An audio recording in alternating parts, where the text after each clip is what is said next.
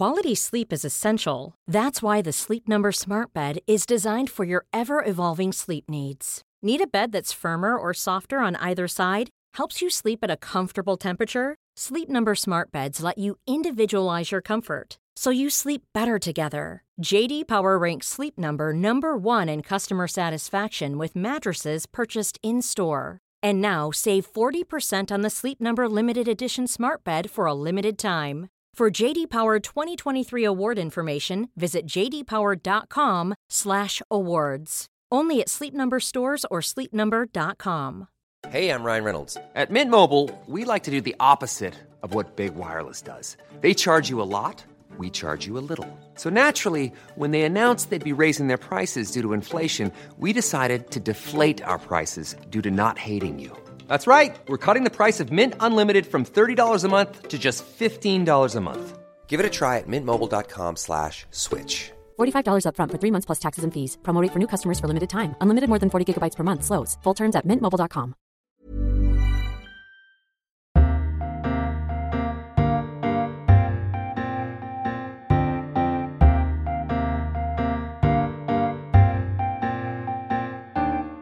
Welcome to a brand new edition of Freedom Books, Flowers and the Moon, the podcast brought to you each week by the Times Literary Supplement. My name is Stig Abell, the editor of the TLS. Preparing herself to get cracking on the festive cheese board is Thea Lenarduzzi. Thea, hello. Hello. We do record these things. I've worked it out. We often don't have lunch. Mm. And then we record them. Well, So- that's why we talk about food all the time. what it is? Definitely. Yeah. Absolutely. Do I'm not s- as obsessed as I may seem. Really? Do you subscribe to the view you shouldn't shop while hungry? Well, It depends on whether you're on a budget, because if you're on a budget, that'll go out the window. Yeah, 'cause on a like, oh, diet. And that and that and Yeah. that. You reckon you should be calm and rational when you're shopping? I think so. I mean, I think that probably the best thing to do is make a list, isn't it, and stick to it religiously. You know, since they have delivery of food, I've stopped going. To, do you go? To, do you have the food delivered? We get a, a box of vegetables Oh, you do that, once a do week. you? Yeah, from a farm just down the road, and so you just have to cook what you're given. Yeah, I found that Uh, which is- dispiriting. 'cause I used to throw stuff away. Oh no, I'm militant, so we have to use every single. so you're constantly making like okra soup and stuff like just that. you? weird combinations. I Like- cook I cook very differently now to how I cooked a year ago when I didn't do the. Is there not the stuff that you just think I don't really like that I don't want. Well, to you have? can opt out of certain things, but Yeah. you end up getting odd ingredients that you wouldn't normally use. I Like mean, I used to cook so many things with tomato and aubergine, which isn't exactly indigenously British, No. is it? So now I. I, I just having lots of turnip really and potato Sounds ki- cabbage Sounds kind of bleak, doesn't it, when you put when you put it that way? I don't know about you, but I've always felt this is an advert for you. A year's subscription to the TLS would make a lovely Christmas present. So if you're thinking of what to give this year, I would recommend that. And your tweets and emails about where you listen to this podcast, they keep piling in. We do enjoy them, don't we, Thea? we do I've got a couple here. Dale tells us that he tunes in while walking my hound dog Lily in Rock Creek Park in Washington, D.C. As we stand on a footbridge, a great blue heron emerges under our feet, flying upstream above the water. Which is beautifully put. And Sean is in that neck of the woods too. He listens while falling asleep in northwest DC, a mere three miles from the White House and its addled, dangerous occupant. It feels like receiving news of the resistance from inside the palace. Thanks for keeping the cultural barricades fortified. We've also had an email from John Language, who claims to be our highest altitude listener. Have I told on. you about Yeah, him? yeah, yeah, go on. So he says he listened to the podcast at 3,500 metres in the highlands of Lesotho in South Africa. So the challenge goes out. So the thing to beat is 3,500 metres. We will take depth though as well. So the lowest and highest. What listener. extremes of temperature? I'd be Yeah. quite interested I to hear think- about those as I well. think mundane or extreme is really what we're interested in. And Thea, you were interested in Hannah Tame of the National Maritime Museum archives. She has tweeted an update. She used to listen while retrieving manuscripts, which is quite a TLSy thing to do. She's now at the Church of England archives. I mean, the same question goes what's going on there, Hannah? Strike up a correspondence. Another yeah, in the occasional series of what Hannah Tame is doing in the archives. Various places. We'll continue to give you updated. Anyway, do keep them coming. This week we will consider the curious world of Samuel Pepys and John Evelyn, two friends from the 17th century. Thankfully, we have the brilliant Ruth Scurr as a guide, and we will also, in a typically abrupt shift of focus, ponder the whale. Why are we so keen on this killer? Lucy Atkins has some answers.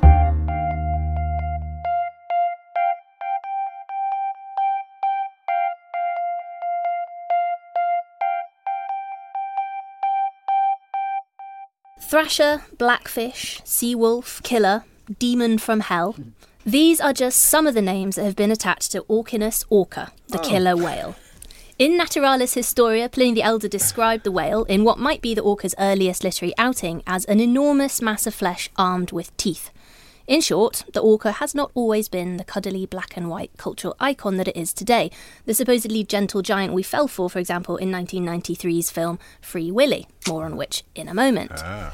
Indeed, according to Lucy Atkins in her review of Jason M. Colby's book Orca How We Came to Know and Love the Ocean's Greatest Predator, the transformation from demon dolphin to friendly orca happened a while before that film. And in just 20 years, in fact, from 1962 to 1982, whole centuries of bad press were undone. How so and why? Lucy Atkins is here to tell us more. Hello, Lucy. Hello. So, the story of the orca's transformation, it's it's not a gradual thing really. I mean, there's a kind of a pivotal period, this shift in man's relationship with the whale in the 60s. And there are some specific dates to pin the narrative to as well. So let's start with 1964. What happened there? So in 1964, somebody harpooned an orca, kind of by accident, up in British Columbia and brought it in.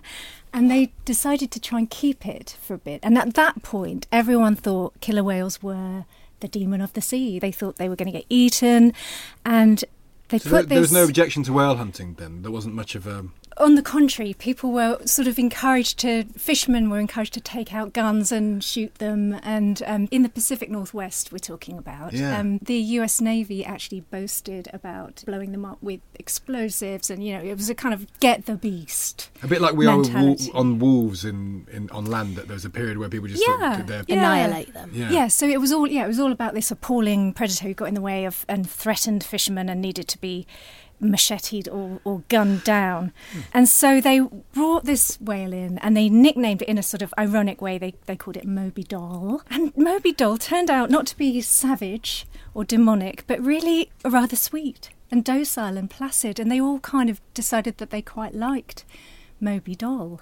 But unfortunately, Moby Doll then started to get horribly sick because she was being kept in the wrong kind of water. This was because Ted Griffin, is it, who who who founded the Seattle Aquarium? He got involved. He kind of spied an opportunity, yes. paid an astonishing amount of money, like seventy thousand dollars for. Not, I believe, for Moby Doll. So Oh, okay. Ted was down in Seattle. He was setting up an aquarium. He was obsessed with the water. He was one of the first people to have an aqua lung. He was into hmm. Jacques Cousteau. He was a he was a sort of slightly maverick character, and he was out.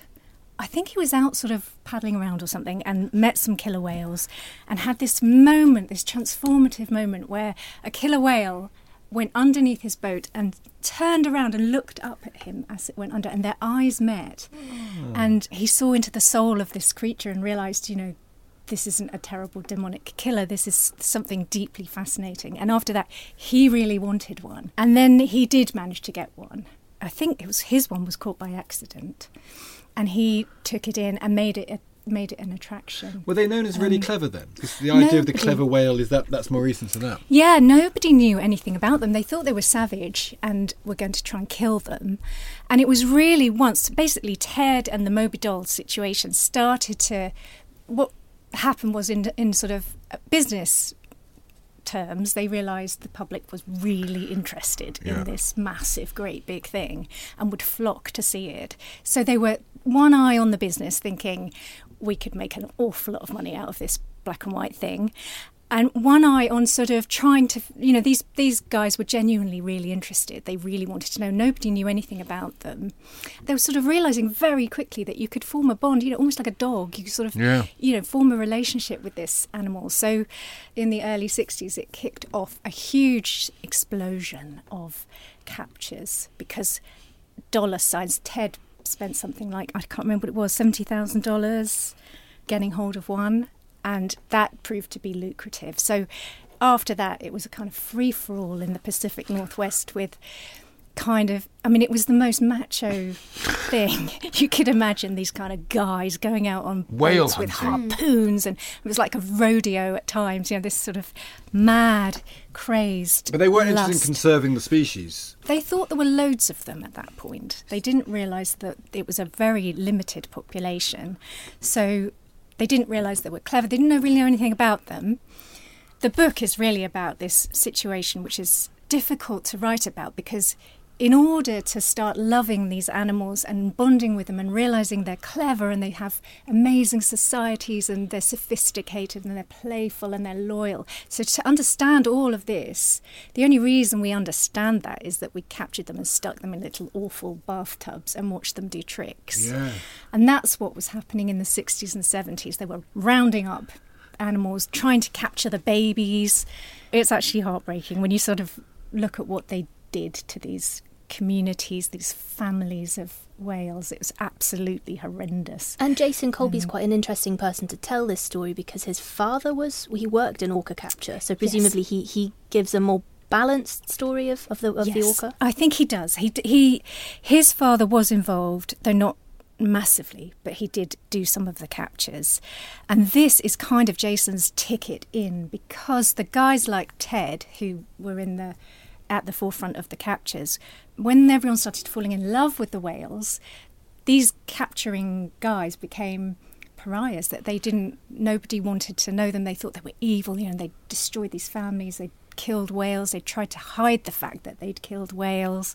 So they'd had such bad press that none of them really wanted to talk to anyone. And i think because jason's father was one of them that gave him a ticket to get in and talk to these people. And get them to open up It's kind of extraordinary. This is as, uh, as late as the 60s, which, because Yeah. presumably people knew dolphins were clever before that point, did well, they? I think they were just discovering actually at that point that dolphins were clever. What, they people, were what were people doing for millennia? I mean, they must have Yeah, seen these. harpooning them. Yeah, Keeping but Keeping it at a respectful distance, I imagine. Maybe it's, it's very hard to look back on it, but the 60s isn't that long ago. That seems that this No. this sort of moment of realization could possibly have occurred No. decades before, but maybe what- not. I don't think know. what's extraordinary is the way that those hundreds of years of fear were overturned in, in sort of 20 years of capturing them Is it also because they were less dangerous because boats got bigger and safer?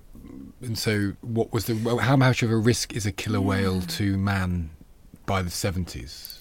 Well, I believe they were never that much of a risk. Oh, really? the truth of it is they don't really kill people in the wild. There's sort of hard, almost no stories of killer whales killing humans, except when they're kept in hideous conditions and traumatized in captivity, where they do occasionally kill their trainers. There was the movie Blackfish, Yeah. which famously told the story of one whale and what that whale had been through, and trying to sort of explain why a killer whale might then drown its trainer. That movie had an extraordinary effect on the entire industry, the SeaWorld industry, multi billion dollar industry that basically tanked. So I went to see I went to SeaWorld when I was a kid, when I was probably eight. I mean, it was fine. It was, you know, you go to that show and they jump up for balls and they splash and everyone gets wet. Yeah. I don't remember. I mean, I was I was eight, so I wasn't necessarily ethically well equipped to sort of debate things. But it didn't feel mm. like a very contentious thing. People just went to see it, didn't they? And it was a massive. no. SeaWorld in Florida is a well, it was. Is it out of It- business yet? No, it's not out of business, but it's they've been forced to shut down their orca breeding program and phase out their captive orca So what are they gonna have then? And well, quite, they have been facing a lot of trouble, and people have been resigning, and they've lost tons of money because of blackfish. And there's actually a sort of effect called the blackfish effect, which is now studied in universities and things because it was such a kind of massive and dramatic effect on the public consciousness where people went from as we did in the sort of 70s as kids looking at these beautiful whales jumping out of the water and thinking how cute went from that to realizing god you know these animals have been tormented and it's the equivalent of putting a human in a bathtub and leaving it there for the rest of your life But that hasn't happened with zoos, has it? In the same way. I mean, I know people say zoos are horrible, and I kind of think they're horrible. But has the blackfish effect happened on zoos, or do we just sort of put up with them? well may, i mean maybe what it would take is for somebody to kind of look at a specific lion Yeah. and see what that lion has been through. I mean, that's what I think that's what happened really with Blackfish was they named, you know, the individual. It was about an individual. Yeah. And once you connect with an individual, you see everything completely differently. Which is sort mm. of what happened with the whole Free Willy story as well, because that film made this whale a star, and the film was all about saving the whale. I mean, it's all you know, it's all in the name Saving it from what? 'Cause I've seen that film. as from a- captivity. so from from a SeaWorld type thing. Yeah, Yeah, exactly. so why they- did that not have the same effect then? Well, it sort of did. It didn't have as much of an effect as Blackfish, though it did have a big effect because they. I mean, this is another. It, Jason's Colby's pretty good actually at bringing out these crazy contradictions because Free Willy could only have been made because they were using a captive whale. I think it was called is Keiko. Keiko. So they're using this poor captive whale who's stuck in a horrendous sea park in Mexico. And they're using all the trainers who have trained this whale, and that's how the film was made. They were filming Keiko doing tricks. But of course, the whole thrust of the film was this poor whale has been kept in terrible conditions. And then, after the Free Willy made a massive amount of money in the box office, there was a big public campaign to free Keiko. And that did happen. Michael Jackson got involved. Michael Oh, Jackson God. did. Brilliantly missing the point and, and saying he would pay for Keiko to be freed if Keiko could come and stay at Neverland. so Oh, he that's just brilliant. quite got that. But then yes, so Keiko was actually eventually there was a big campaign and he was he was originally captured from Iceland and he was then taken back to Iceland and released and the real whale experts were saying, you know, he may look fantastic and cute to us, but to other whales, he's a loner, he's a loser with a skin condition. Oh, and God. the poor creature was kind of, you know, after a lifetime captivity, set out free in the Icelandic waters and basically sort of languished around, ended up in Norway socialising with the humans who'd come to mm. see Free Willy, and then he died of. I think pneumonia or starvation. It was just a nightmare. Oh my! none of this, none of this Simple reflects very things. well on any of the people attached to it, does Well, it? no. It really doesn't. I mean, I think that's the, that's the really interesting thing I found about this book was that Jason Colby is he's very keen to portray these whale capturers, understandably, as as whale lovers. You know, these people are obsessed with these animals and they adore them, and he does a lot of sort of talking about that, and yet. You read it and you think, well, actually, you know, these guys were ripping one year old babies from their screaming mothers and harpooning people. You know, it just sort of feels like it can't be that simple. Like there must have been an element of like dollar signs in these Yeah. guys' eyes motivating some pretty horrific behaviour. So I'm not really sure how it's possible to hold those two things inside you at the same time and a sort of adoration and reverence for an animal whilst you're rounding it up and, And ripping it it. from its societies. It's amazing that the aesthetic of it came so late. Maybe it's a bit like how no one looked at the Alps until the 18th century and said, "Oh, that's an amazing Yeah. view," Yeah. and they just sort of head down and walk past it. And then there's suddenly a cultural awakening. Oh, the Yeah. mount- they, they look pretty. When you see a killer whale, the black and the white, and they're huge and they're sinuous in their movements, Yeah. they seem beautiful. But isn't it kind of is it is it strange there was no awakening to that until a certain point? Well, I think the thing is probably when you see them in the wild. I don't know. Have you been? Well, I've not been whale been? spotting. No. So yeah, well, I've been, and you basically most of the time you just see it's just kind of they're quite far off, Uh, and there's just some fins. and presumably, if you were a, a fisherman, you would be trying to avoid them. Yeah. Generally, so it's possible that generally the public didn't. I mean, that that's actually what Jason's arguing is that the public never actually got to see how beautiful they were because they were always out there being shot by fishermen. And it was once we started to see them in captivity and realise how beautiful they were that they, they caught hold of the public imagination and we began to love them and revere them. On a, on a kind of final point, what what's the prognosis? I mean, how many how many whales are still in captivity now? I think the oldest one is Lolita, who who you mentioned in your piece. who- Lolita. Yes, Lolita. Lolita, I know. Lolita the old whale. and, and she is pretty old. She, I hope she's still alive. I haven't checked since I wrote this. I wrote this a- few months ago. i she's pretty old. She's in Miami, and the heartbreaking thing about Lolita is they've done research because w- they've established that killer whales have dialects, that pods have dialects. And they've done things like play her the dialect. They know exactly who her family is, you know, who her mother is, her siblings. They've played her the dialect, and she has responded in her tank in a, in a very marked way to this dialect. And there's big campaigns to release her. But I don't actually know whether that's whether. But it- but And of course, we don't know that it wouldn't be the same as it is with, with Keiko, where he was sort of ostracised. He didn't have the social skills to, Yes, to could be completely pick up the relationship. But ultimately, And- presuming Mm. that- that we must be moving towards a time, maybe post Blackfish, that the only places that whales will be kept is for preservation and to keep a species alive, Yeah. not for leaping around. Does that feel like that's the kind of moment we've got to? But I th- possibly. I mean, I think there's about seventy of them around the world still in captivity, and obviously, what all the experts want is for us to start campaigning heavily to stop the pollution that is killing them. Because mm. what's actually happening now in the Pacific Northwest is that the populations are really declining because of horrendous pollution, noise pollution, and Depletion of particularly fish stocks, depletion of.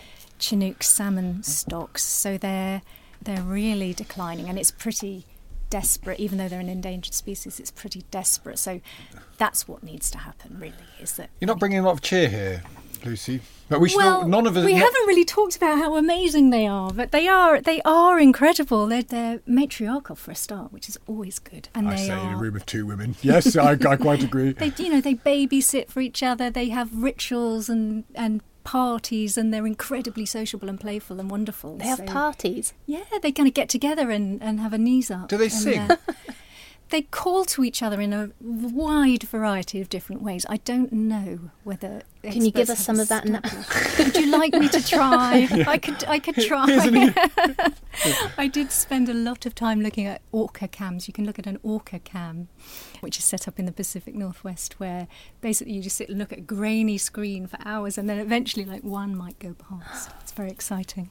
I That's hope this afternoon li- Yeah, care I of. gonna say, I hope people listening. That's that's a good thing we can do. Is just appreciate Yes. them a little bit more. Appreciate them, yes, and don't go to SeaWorld. and don't go to SeaWorld. Definitely, That's a good yes. lesson. Lucy Atkins, thank you very much indeed. Oh, thank you for having me.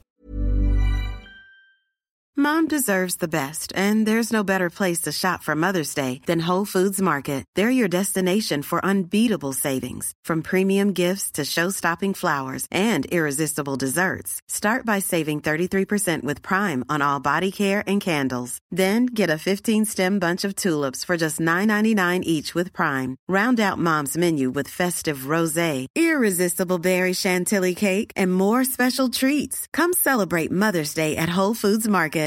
Quality sleep is essential. That's why the Sleep Number Smart Bed is designed for your ever evolving sleep needs. Need a bed that's firmer or softer on either side? Helps you sleep at a comfortable temperature? Sleep Number Smart Beds let you individualize your comfort so you sleep better together. JD Power ranks Sleep Number number 1 in customer satisfaction with mattresses purchased in-store. And now save 40% on the Sleep Number limited edition Smart Bed for a limited time. For JD Power 2023 award information, visit jdpower.com/awards. Only at Sleep Number stores or sleepnumber.com.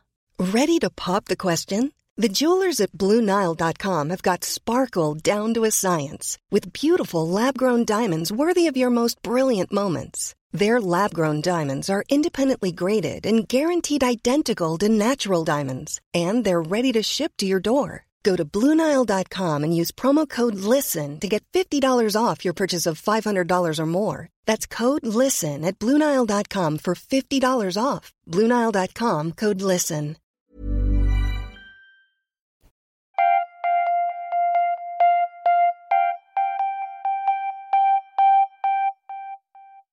Now, we've all heard of Samuel and Soterbed Pepys, the diarist, the survivor of the Great Fire of London, a rogerer and a roisterer, although perhaps with a more unpleasant side than those terms might suggest. John Evelyn was a diarist, of course, but he's been largely overshadowed by his peer. He was also a translator, a political writer, and a keen gardener. A new biography by John Dixon Hunt has now appeared, its very title, A Life of Domesticity, as subdued as its subject's reputation. Evelyn and Pepys were friends as well as contemporaries, and Margaret Willes has written a book about them called The Curious World of Samuel Pepys and John Evelyn. To talk us through the two men's similarities and differences is the TLS's very own life writer, Ruth Scurr, author of the formidable biography of another man of the age, who we might get to, John Aubrey. She's on the line now. Hello, Ruth. Hi, Stig. Right, why has everyone heard of Pepys's diary and not Evelyn's? Well, the diaries are very different in tone and composition, and much of Evelyn's is retrospective. It's deeply religious. Um, He does record interesting events, some of them really memorable, like the first tasting of the pineapple at court, or Nell Gwynn leaning over a garden wall to flirt with Charles II. But the tone throughout is quite formal and to the point, whereas Pepys's diary is much more vivid and contemporaneous. some of it written in code, very intimate. It's full of gossip and indiscretion. So I'd say it's easy to see why people find Pepys more accessible than Evelyn. What was Evelyn doing it for? He, so Pepys was presumably doing it for his own amusement, partially, or Well, Pepys only kept his diary for a decade. No, it's an interesting question as to to why Pepys was keeping the diary.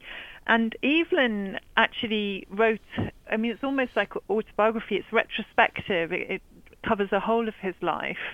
And there's only when you get to a certain point that he's actually recording events as they happen. is it for posterity? I think so. Evelyn's not writing in code. I think it's a, like a, a journal, a record of events, people he's seen. He also has an account of the fire of London in there. So you do see the society and the politics through him, just as you do through Pepys, but they're very, very different in tone. We had a piece, I don't know if you remember this in the paper, relatively recently with the headline Samuel Creeps, which is it's about a book called him Society's First Sex Offender.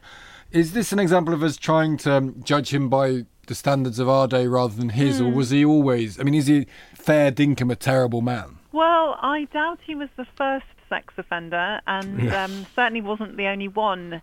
But the TLS reviewer, Roberta Klimt, pointed out that all the information about Pepys's sexual indiscretions comes from Pepys's own diary. And that's an interesting fact in, in itself. As we were saying, you know, what were his intentions for the diary? Did he want later generations to know that he couldn't keep his hands to himself or his cock in his trousers? Who was the diary for?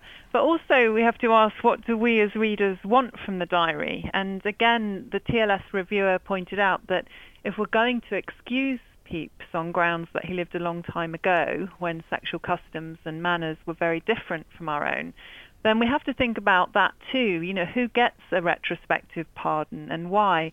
I was looking back through the TLS archive and I found a wonderful review from 1998 by Lyndall Roper of a book about women's experience in early modern England. And she describes in the review how Pepys's wife Elizabeth wrote her own account of their tempestuous marriage, and Pepys tore it up in front of her when she refused to destroy it herself.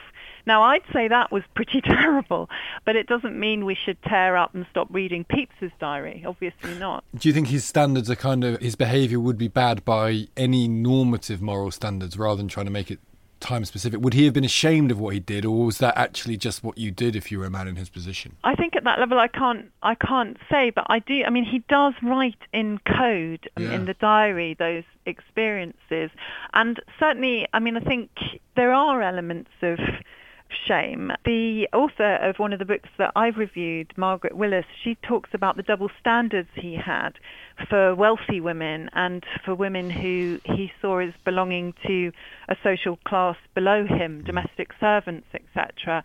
It's a complicated set of, of mores for the, for the time, and I think I don't believe that we can't say, well, this was an imposition of power on women of, of the time. Of, of course, we can say that. It doesn't excuse it if everybody else is doing it. But I think we also have to recognise that it's a world away from, from what we would understand. And I suppose, in a sense, as well, we would we would have an an idea of how Pepys felt about what he was getting up to, and whether it was just sort of normal, and, and therefore he wouldn't, you know, he he would just write it to document it for himself, or whether he was bragging about it socially. We might get that from John Evelyn, perhaps. I mean, was Evelyn aware of Pepys's philandering? I think almost certainly not. I mean, I, I, Evelyn is such a different character, and I find it impossible to imagine that they sat down over a pint to discuss what Pepys had been up to. No, I, absolutely not. I, I think their interests were in very different. Apparently, Pepys found Evelyn absolutely hilarious. Well, yes, but I, Well, tell, us- tell us about Evelyn. Uh, Would many people know who he is these days? Well, I think his diary is absolutely wonderful. I mean, if you're interested in gardening, then you know a lot about it. If you're interested in very early environmental awareness, then you know about Evelyn. You make a very large claim about his gardening book, Ruth. Yeah, we'll come on to that. Yeah, yeah. but I mean, this is how very, very different Evelyn is. I mean, Evelyn had a very calm marriage, you know, 60 years worth of it. And at one point, he became infatuated with a younger woman at the court and he cast that friendship in completely spiritual terms. Now it still annoyed his his wife but no one would have believed then or, or now that some kind of physical affair was taking place. I mean, Evelyn was the kind of person who worried that he was sinning against God by being so proud of his house and garden. And that, but isn't that exactly the sort of person that behind the curtains is doing something horrific? no, I don't think so. Not not not in Evelyn's own terms. I, I, I really don't. I mean, I think You know, that's Roy- always a quiet guy, very moralistic, you know, man of God. They're the people you've got to watch out for. No, when, now when the everyman. You're not having this, are you, Ruth? Me, I'm me, not me, having it. no, sorry. When I reviewed for the TLS the Everyman edition of the diary, Evelyn's diary, when it came out, and Roy Strong wrote an introduction, and he said in that that one of the things, the real barriers to understanding Evelyn for us is his piety, is the way that religion is completely infused through his life and his sensibility. And I think that's right. My problem is that as soon as you say someone is pious, I mean, A, it has a, it has a modern connotation which is not positive. Even if you Mm. Remove that, as soon as you say that is a pious man, I'm immediately suspicious. I immediately think it's a front. It must be a front for something. Well, I think that might be projecting backwards. In, I mean, Evelyn, for example, his passion for gardening is that he thinks God was the first gardener. He's really, really does run through all of all of his life, which I think we have to accept that that might be hard to access. Let's talk about Evelyn then as as a gardener, as a, an environmentalist. Mm. Slightly an aside here. Do we owe him for the green belt around London, or if I miss Miss Well, he would be that? delighted about it. He wanted that, but I mean, also he knew in his time what we're very concerned with now, which is, you know, people are are being made seriously, seriously ill by the the quality of the air, and he really wanted to try and raise awareness of that, to stop people cutting down the trees because that was going to make the situation worse. I mean, he had all sorts of really innovative ideas. To He was very aware of the, the degeneration of soil, wasn't he? Mm, absolutely, because well, he's gardening on the banks of the Thames in the mini ice age, so that's very hard to do. And he travelled in Italy, and he, he wants to bring lots of those Italian gardening ideas back, and, and is trying to, to achieve this on the banks of the Thames. And there's this wonderful time, you know, he has to go to the Royal Society and explain what this severe winter has done in his garden to his box hedges, etc. I mean, presumably that's a London problem rather than a problem in many other places. That presumably once you got out of London, it was all still subsistency, still. No, Evelyn was very well. So Wotton, and okay, it's, uh, it's sorry, it's not very far away, but it, it was called Wotton House after the trees surrounding it. And when he finally inherited it, because he was the second son, not the first, he was really dismayed to see how much deforestation had taken place. And he said it's almost denuded. You know, it doesn't deserve its name. And he immediately starts replanting them because, of course, it's a great naval power at England at that time. So they're cutting down the trees in order to, to make the ship. Okay, let's talk about your claim, Ruth. Yeah, Uh, about the book. The book Elysium Britannicum, which I think we've all read, according to you, will remain relevant while much else has become dust. Yes, well, this is wishful thinking on my part, perhaps. however, however, one of the reasons I think it's so important is that I actually think it's much more than a book. It's this huge archive. It's a vast compilation of information about gardening that Evelyn collected, going right back through literature, through his own experience, his understanding of, of Europe and gardening in, in, in the ancient world through the text.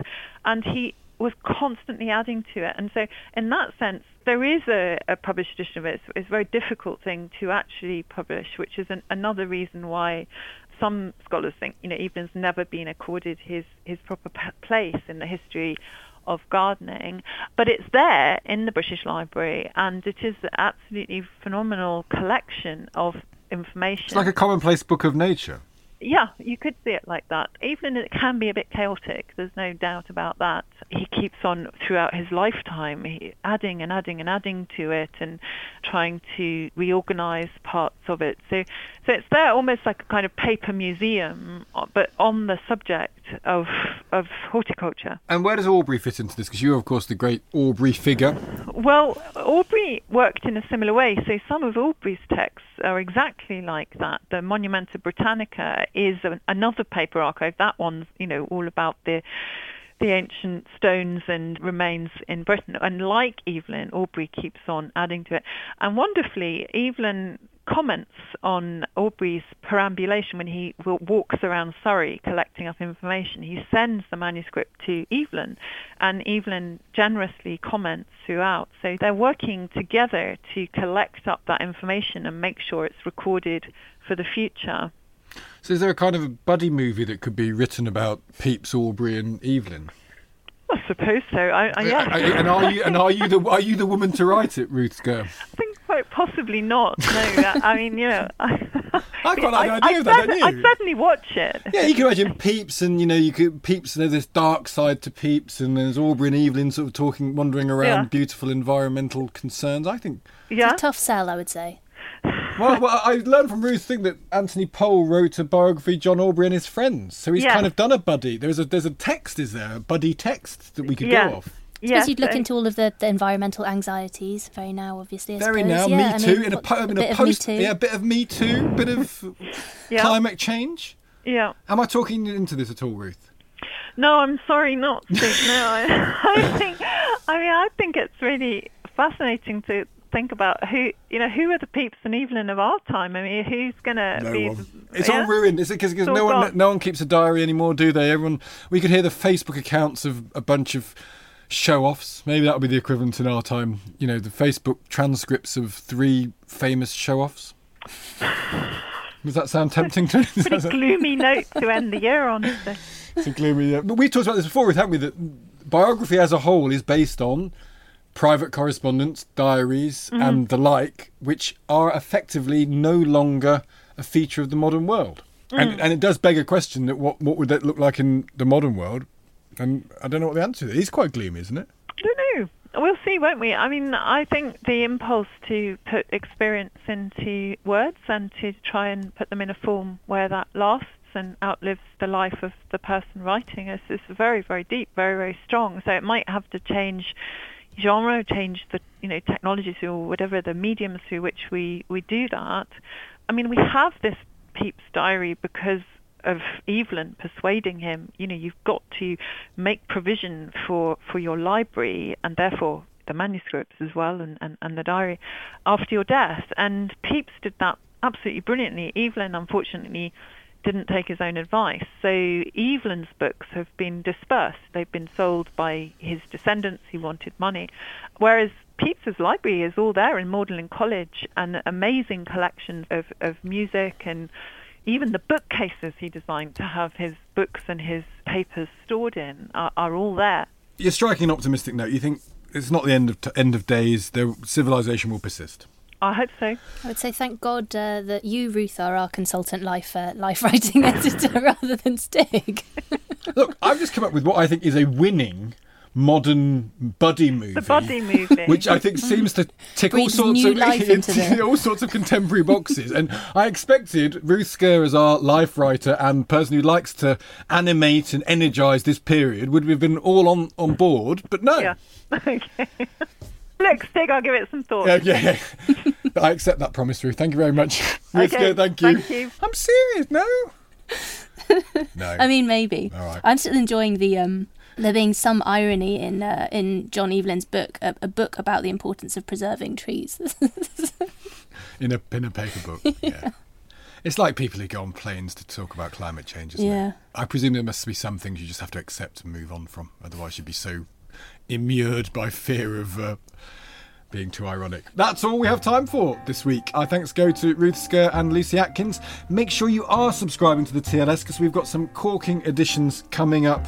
Next week's our Christmas special, which includes Dave Eggers, Mick Jagger, turkey dinners, arts of the year, and more. And we'll be talking about it on this podcast with a whole disreputable cast of TLS editors.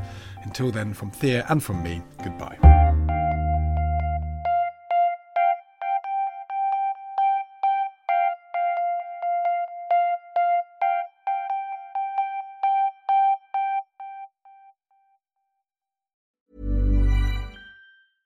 Mom deserves the best, and there's no better place to shop for Mother's Day than Whole Foods Market. They're your destination for unbeatable savings, from premium gifts to show-stopping flowers and irresistible desserts. Start by saving 33% with Prime on all body care and candles. Then get a 15-stem bunch of tulips for just $9.99 each with Prime. Round out Mom's menu with festive rosé, irresistible berry chantilly cake, and more special treats. Come celebrate Mother's Day at Whole Foods Market. Normally, being a little extra can be a bit much, but when it comes to healthcare, it pays to be extra.